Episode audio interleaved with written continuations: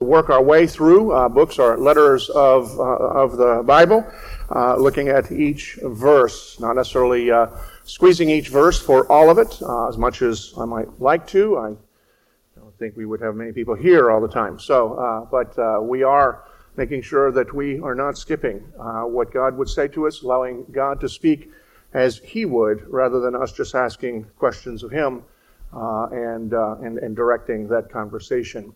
We are in the middle of the study of, uh, of Hebrews, began uh, last fall. Our, our, passage this morning that we'll be looking at uh, begins in, in, Hebrews chapter 5. We'll be looking at the last few verses, beginning in verse 11, and then moving over into chapter 6, looking at the first three. Um, for those of you who are you know, relatively new or not Bible students, the, the word is inspired. Um, I often think that whoever put the numbers together was drinking, so um, because they just don't necessarily correspond into normal units. Uh, and so we see that this, uh, this passage uh, at the end of chapter 5, moving into uh, chapter 6, is one, one part of the message that the writer was giving to us. Uh, let's, uh, let's look to God's word now. Hebrews 5:11. Hear the word of the Lord. About this, we have much to say. And it is hard to explain, since you have become dull of hearing. For though by this time you ought to be teachers, you need someone to teach you again the basic principles of the oracles of God. You need milk, not solid food. For everyone who lives on milk is unskilled in the word of righteousness, since he is a child. But solid food is for the mature to those who have their powers of discernment trained by constant practice to distinguish good from evil. Therefore, let us have, leave the elementary teachings, elementary doctrine of Christ, and go on to maturity, not laying again a foundation of repentance from dead works and faith toward God, and of instruction about washings and laying on of hands, the resurrection of the dead, and eternal judgment.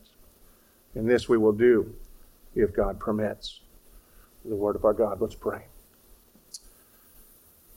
Well, God, as we, we come, we, we come to worship you. We come to praise you. Uh, we come to seek you and your grace through uh, and your work through our prayer. And now we honor you as we give our ear and our mind, attention, even our hearts to the word that you have recorded, and to the Spirit who continues to speak, applying this word to us. I pray that you would be at work within each of us, that we would hear these words, and we would be shaped, encouraged, even corrected to whatever measure you deem necessary, till all of us grow and reach full maturity in Christ, to the honor and the glory of your name, and the joy that is ours as we walk with you. To you be all praise, even now, as we listen for you to speak. We pray this through Christ, who is the Word incarnated. Amen. It's been said that there are only four basic stages in life.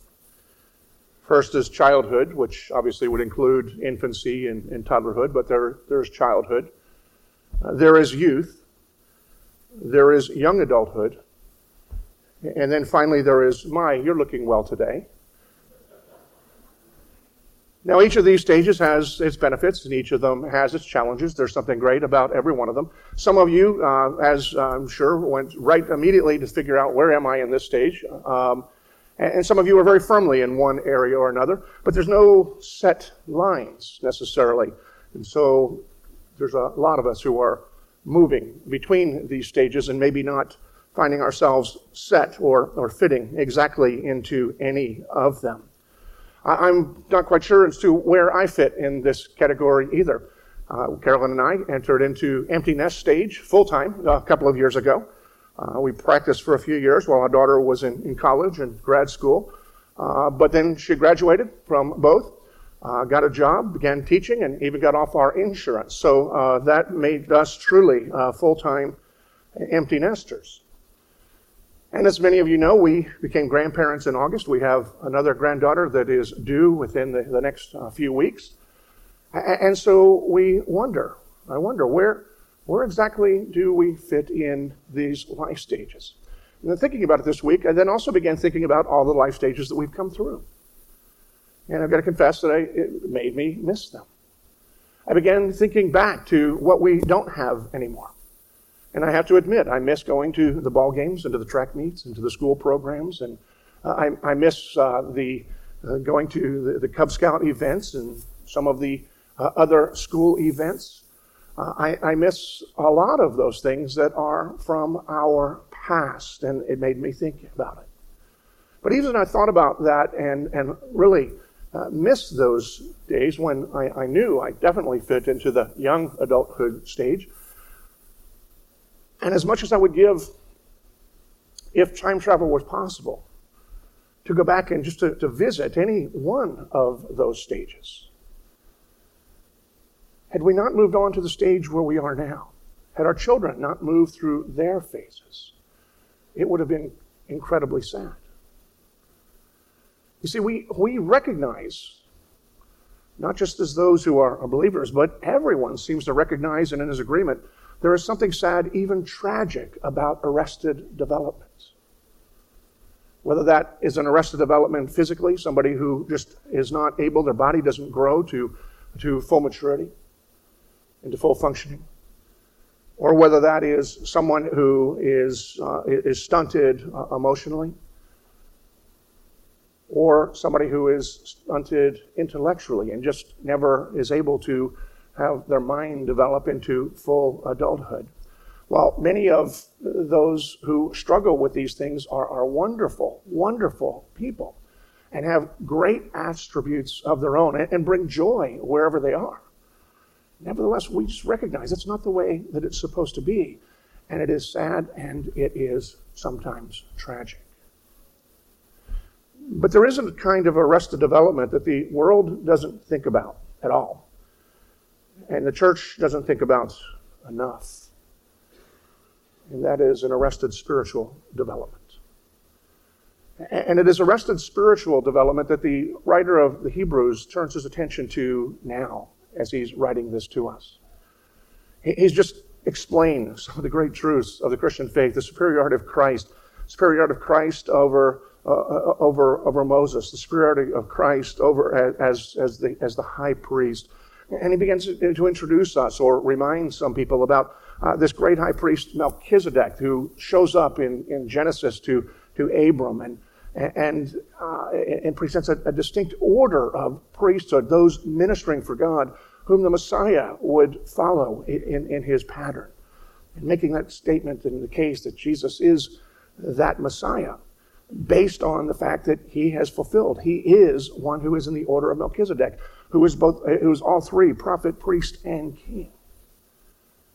And then all of a sudden he just shifts his tone.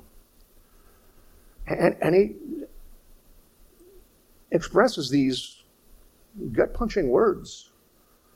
About this, we have much to say, and it's hard to explain since you have become dull of hearing.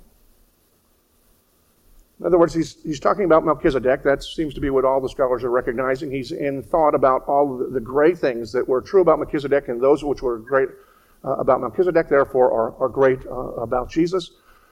And he says, look, there's, there's a whole lot more that we that I'd like to share, that we would, we would like to be able to share with you. And, and he does get to it and picks up again in, in chapter 7. And some of the stuff is pretty deep. It's incredibly rich. So it's not easy to explain. But it's not the deficiency of the one who's writing and the one who is teaching here. He says what really makes it hard is you've become dull of hearing. He's, he's addressing them and acknowledging that at least uh, some, if not many, in that congregation had seemingly experienced some expression of arrested spiritual development. He goes on and, he makes these statements uh, as he picks up and, and follows up on, on that point. For though by this time you ought to be teachers. You need someone to teach you again the basic principles of the oracles of God. You need milk, not solid food. Clearly saying, look, you're like spiritually infants. Day to day, you're not ready to digest the solid meat. Meat is for the mature.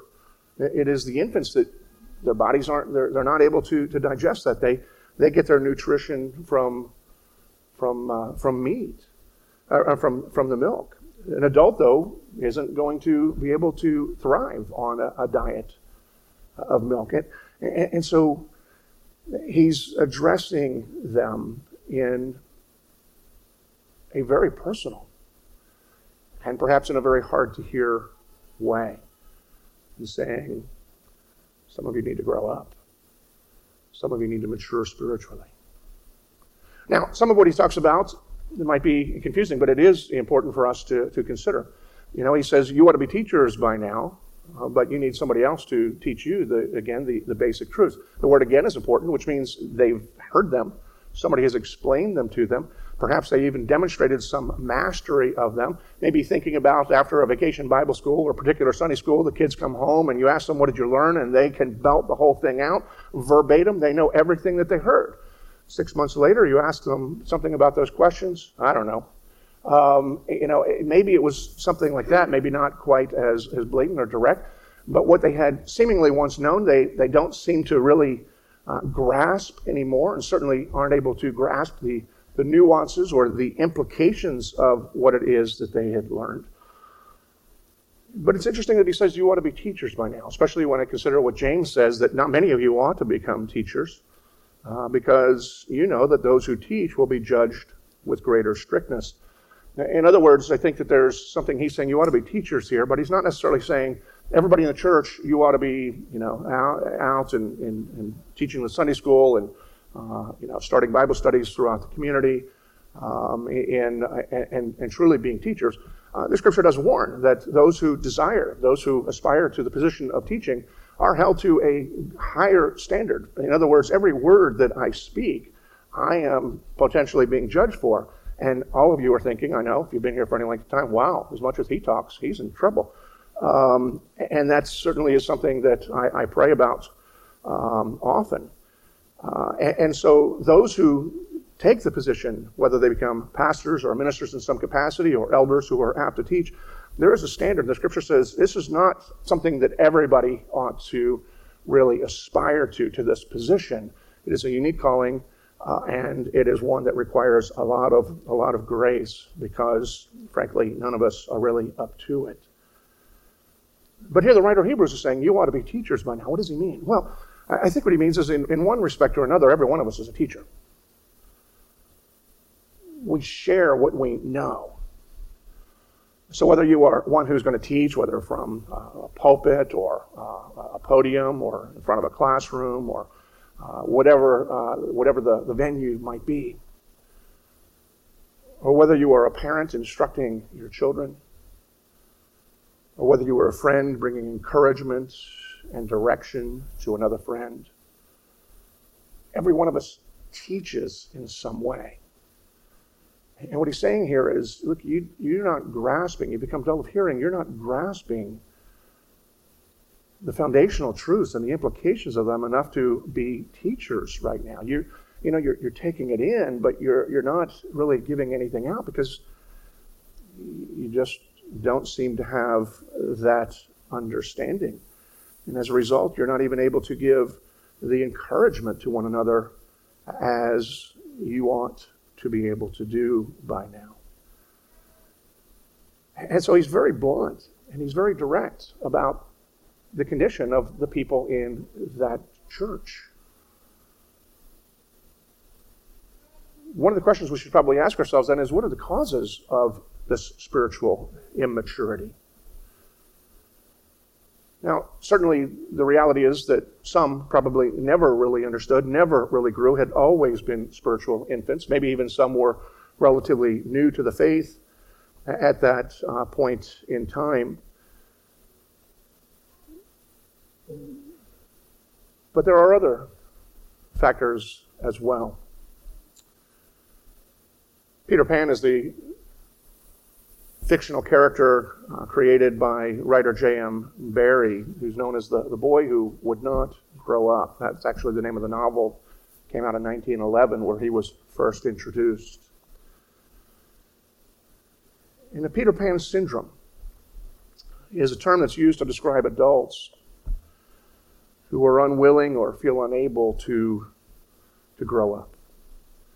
While Peter Pan syndrome is, as I, as I read this week, is not presently considered a, a psychopathology, in other words, it's, it's not really in the psychology books. It is being explored because more and more adults in the West, more and more uh, Americans, mostly men, uh, are exhibiting what would be characteristic of the Peter Pan syndrome.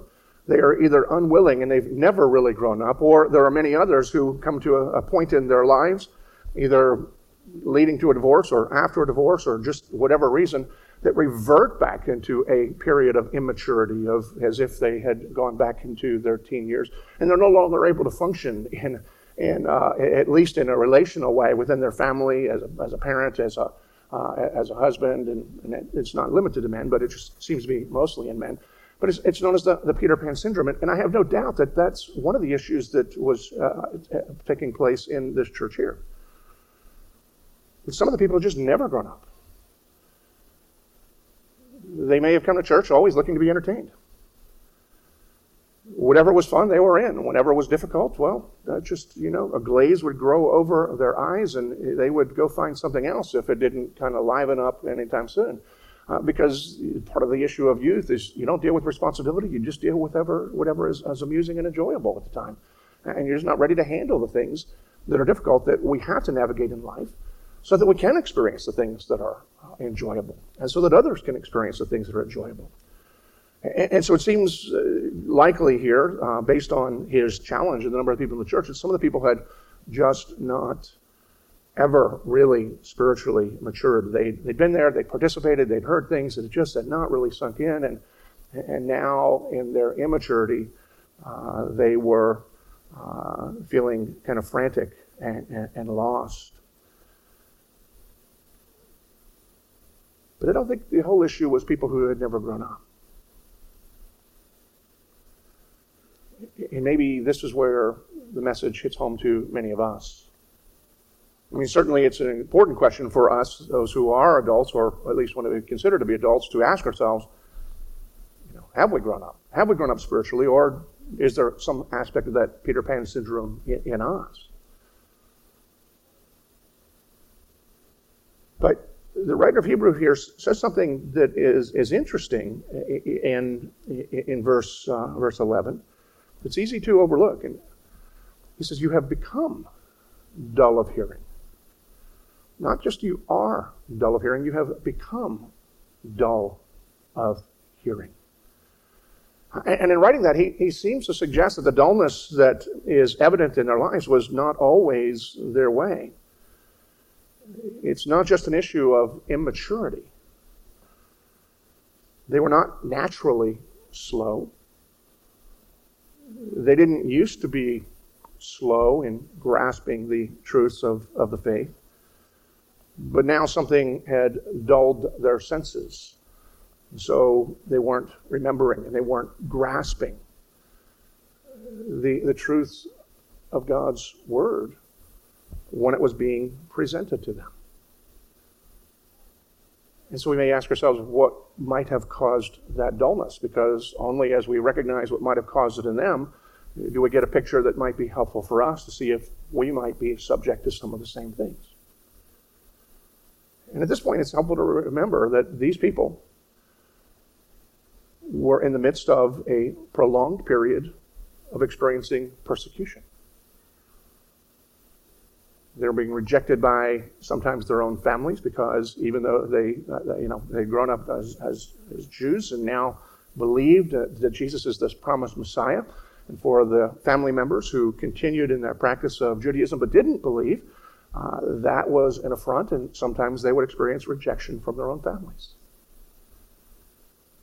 For a time, as they were first gathering as a church and learning more and more about, uh, about this promised Messiah, and, and the life and death and resurrection of Jesus Christ. overall, for the most part, the, the culture just kind of left them alone, didn't really care much about them. But a few years prior to the writing of this letter, things had shifted. And now the Roman government put them in their sights, and they were experiencing persecution in, from the culture, from the government, everywhere they turned. Not only because of the historic despisement uh, of, of Jews, but now these are Jews who had believed in Jesus Christ, and so they're doubly experiencing persecution for two aspects of their being their ethnicity as Jews and their belief in, in, in, Jesus Christ as the promised Messiah. So they're being rejected, they're being persecuted, and eventually that wears on people and takes a toll.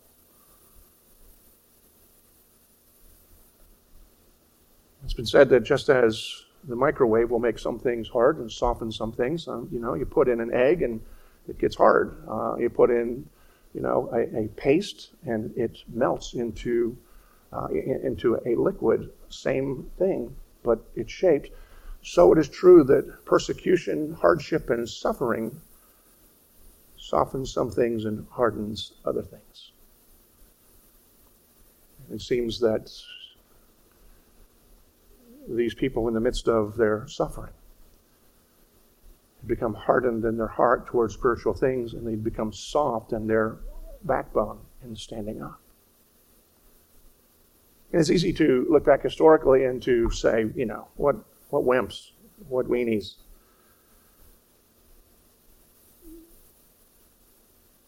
But we have to ask ourselves, what is our own response in the middle of suffering? The time where I was going through uh, multiple uh, difficulties, you know, those physical and work and other things. I had a, a wise, godly older friend say, these seasons of life will either drive you to Jesus or drive you from Jesus. You better decide which it's going to be. But for the most part, the writer of the Hebrews, while these people certainly had not necessarily run, many of the people were getting weary and were beginning to drift away. And he's, he's writing to these people to reinforce what they knew. But before he moves on, he feels this need to write to them pastorally. And it's a, some pastoral thing that also every one of us needs to consider as well is when we are in the midst of suffering or disappointment, how do we respond? And even when that's an issue, we also sometimes need to ask ourselves the opposite side because comfort can do the same thing. Comfort can make us soft in one way because, and, and, and then we become you know, dull uh, at the same time because it really, you know, nothing really matters. Things are going well. Think about how you, what you do when you get on the airplane. If you're anything like me, you haven't listened to the flight attendant in years. Frankly, she has absolutely nothing of interest to say to me while she's up there with the, you know, whatever. My thought, just get me where I'm going. You know, I don't need the show. Now, if at some point on that flight I became convinced that this plane was about to experience some potential serious uh, challenges, and she wanted to stand up then, you better believe my ear would be attentive to everything she had to say. I would want to know what that oxygen mask does, I, you know, who made it, everything, you know, how long is it going to last, what you're supposed to do with it, you know, every emergency procedure. Why? Because I might need it, because now it is a potentially life or death situation. And the writer of Hebrews is not saying this, but it is always understood as we live in a world that is full of trials, temptations, difficulties, hardships. Everything is life and death. The question is, how are we going to navigate this world? But because we've had it so easy, sometimes it's become comfort. We just don't pay any attention any more than we do to the flight attendant. You know, we take in a little bit if it entertains us and amuses us, if it makes us feel like, wow, you know, I learned something today. We might take that in, but we are very prone to the condition that the writer of the Hebrews is addressing here in these people. Whether because of difficulty, which hardens us to the truth, or whether because of the comfort, we have both at the same time. Both of the conditions that were likely behind the, these people um, becoming um, dull in their hearing, we experience them one way or another. And in our circumstances, they cause us either to one, chuck the word, or to devour it. The writer of Hebrews is writing to them and through them to allow us to, to look at ourselves in them. And he says, look, and it's not just a matter of, you know, Bible trivia quiz or theological knowledge so that you know you look better than everybody else. There's some practical consequences of becoming spiritually dull. He, he says here something that it, it seems just to be a a, a, um, a continuation of his indictment. In verse 13, for everyone who lives on milk is unskilled in the word of righteousness. You know, it's easy to overlook in the flow of, you know, you kind of brace yourself for the kick, and by the time it gets to the unskilled in the word of righteousness, it may not resonate with us. And others may read it and just say, well, I, I you know, that's for the pastors and whoever else is going to get up and teach. They're the ones that need to be skilled in, in teaching this word uh, of righteousness. But New Testament scholar Simon Kistemaker, I think, points out something that is, is vital for us to understand. He says that the context of this says that we shouldn't look at this as the, the, the, the, righteousness here in, in, theological terms or from a theological perspective. He's not saying, you know, you become dull in hearing, and so now, therefore, you're not able to go up on a lecture tour and explain what righteousness is in, in a theological way. Now, righteousness does have absolute uh, important theological um, foundation and, and implications. Um, the definition I often use, and I, I, think is, is very important, and also kind of as a bridge to uh, what is actually in view here. Uh, but theologically speaking, righteousness is right faith propelling us to right action, or we can do it backwards. Right action, which is propelled by right faith. But for us to actually have righteousness means that we must be propelled by the belief that God, of, of what God has done, uh, by, we're propelled into action by the gospel. Many people do good things, but it's not righteousness if they're not doing it because they're propelled by that faith. And unfortunately, as James writes in his letter, there's many people who believe right things, but they do nothing. As a friend of mine once said, is there's many people who are dead right. Unfortunately, they're mostly dead. And that's often true of us as Presbyterians because we can do some very, very heady things and then we focus so much on what do we know and what can we explain, not what do we do. Because we're, I guess we're so afraid of this whole works righteousness thing.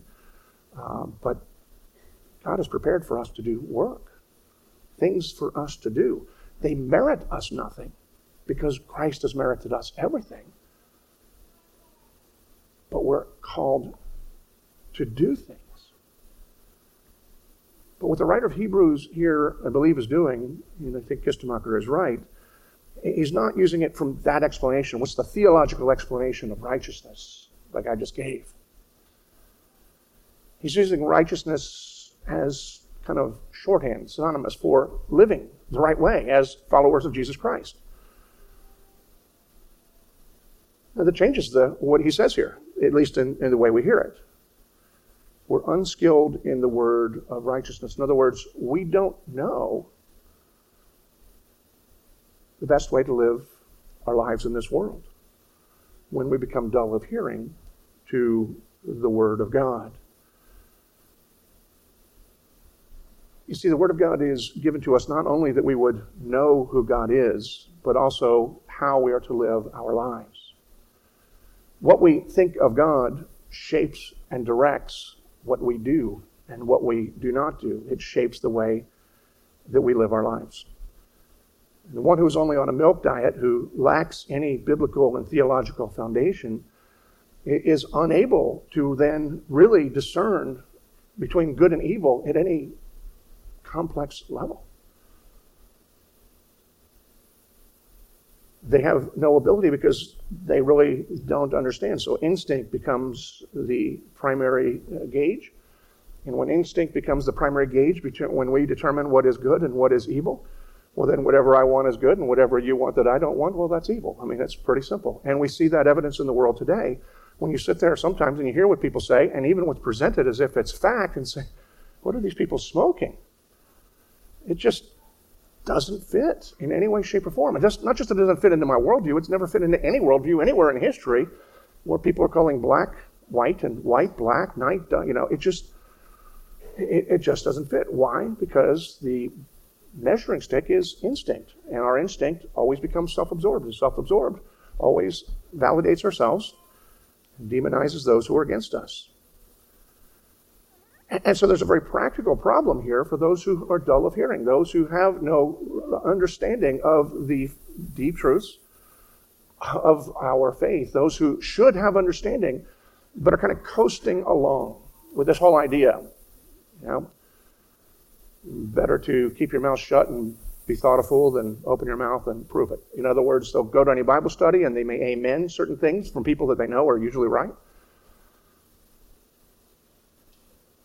But have very little to contribute because they really haven't thought about things. They want to be perceived as mature, just like many of my kids, uh, most of my kids did at some point, you know, seven, eight years old. Our daughter, when she was 12, might as well have been 30, um, at least in terms of the authority she wanted to exhibit in her home. And most of the kids do that. There's this desire to be more mature, at least for people to treat us as more mature than, than what we are. And that's characteristic of an immaturity that perhaps was present in the church and that's being addressed. But practically speaking, they couldn't live godly lives. They couldn't live in a way that would honor God. They couldn't live in a way that was directed by God because they didn't really understand. They couldn't interpret the culture and the world that was around them other than how it immediately affected them. They couldn't recognize that sometimes we're called to do things that are hard, maybe even painful, because the door that is open to us, if we're bent on doing what we're supposed to do, it, it is filled with things that are prickle and, and are painful. But with the promise that our Lord, who will lead us through the valley of the shadow of death, but he will ultimately lead us to the still waters.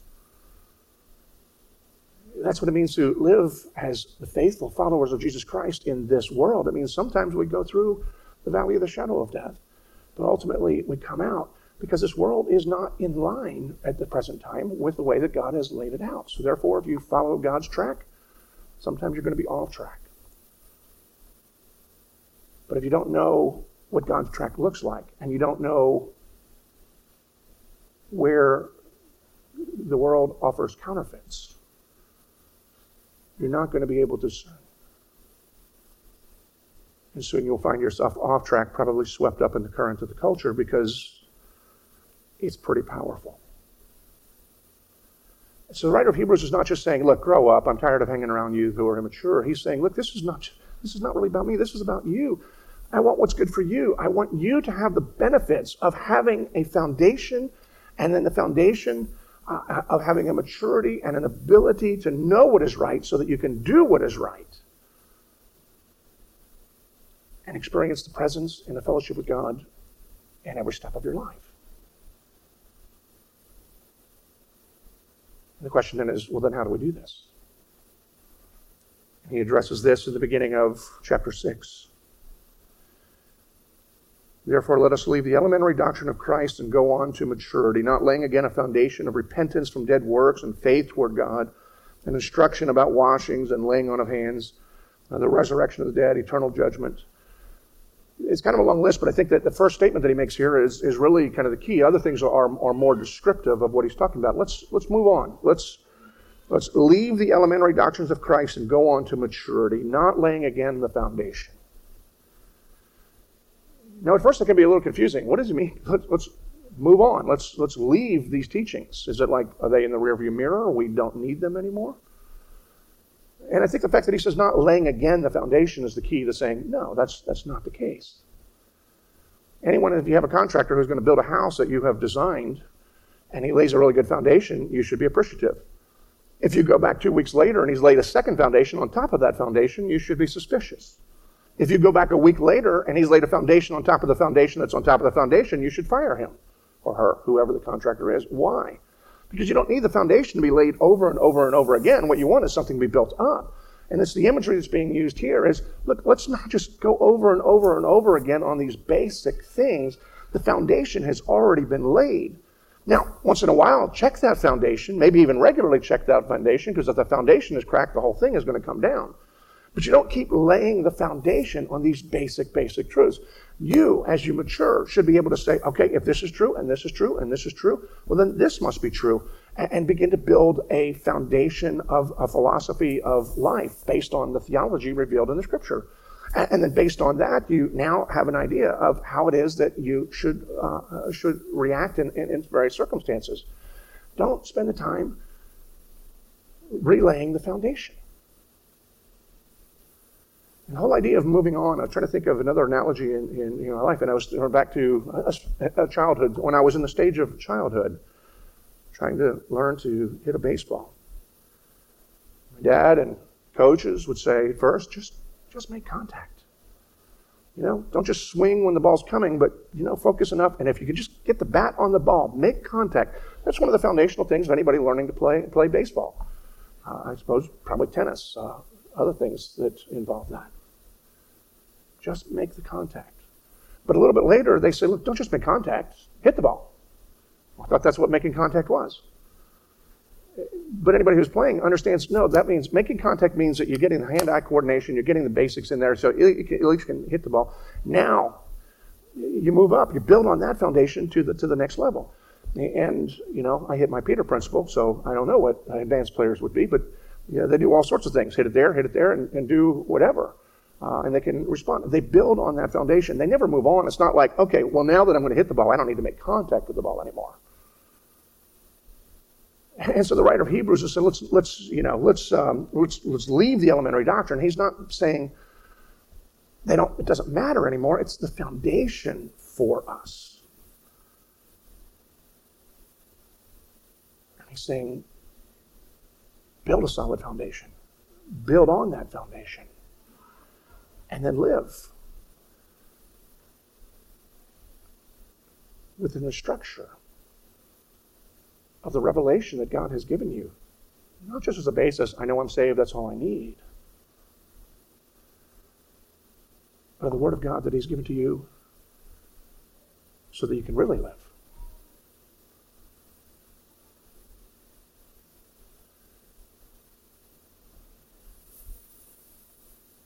A message that is both difficult and I was looking forward to. Or looking forward to, and it became difficult the more I started looking at it. Because this is a message for any one of us at any given time. This is not me speaking to you, but this is me sharing with you what we all need to hear. And I don't know where you are. Maybe you haven't thought about where you are. But all of us need to think about it. How do we know whether we are those who are becoming dull in hearing and therefore moving back to perpetual Peter Pan, wishing that the church would be Neverland?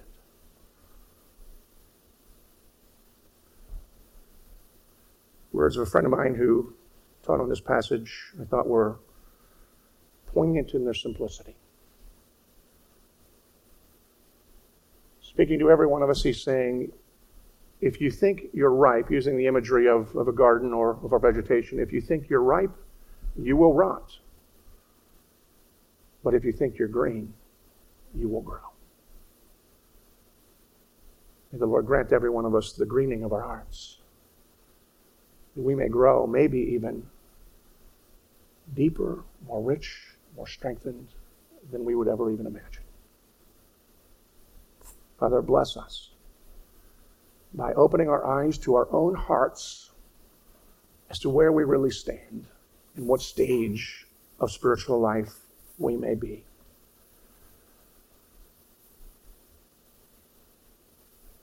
Help us not to fear what we may find, but to recognize that your grace that is sufficient not only for our salvation is also what is revealing to us our nature, our condition, our standing. Enable us, will enable us to grow. I pray that the pride that many of us have that would put the best foot forward, pretend to be a stage that we are not, would not be so pervasive within us that we would be unwilling to actually grow. Pray for those who feel stunted and afraid to trust your word, that it would do its work. For there is none that is beyond your hand. And You are working all things together that all those who belong to you will reach full maturity in Christ. Lord, may that be evidence in us as individuals and as a church. Continue the work you've been doing and renew it in us today. We pray to the glory of your name and the joy that is set before us in Christ. Amen.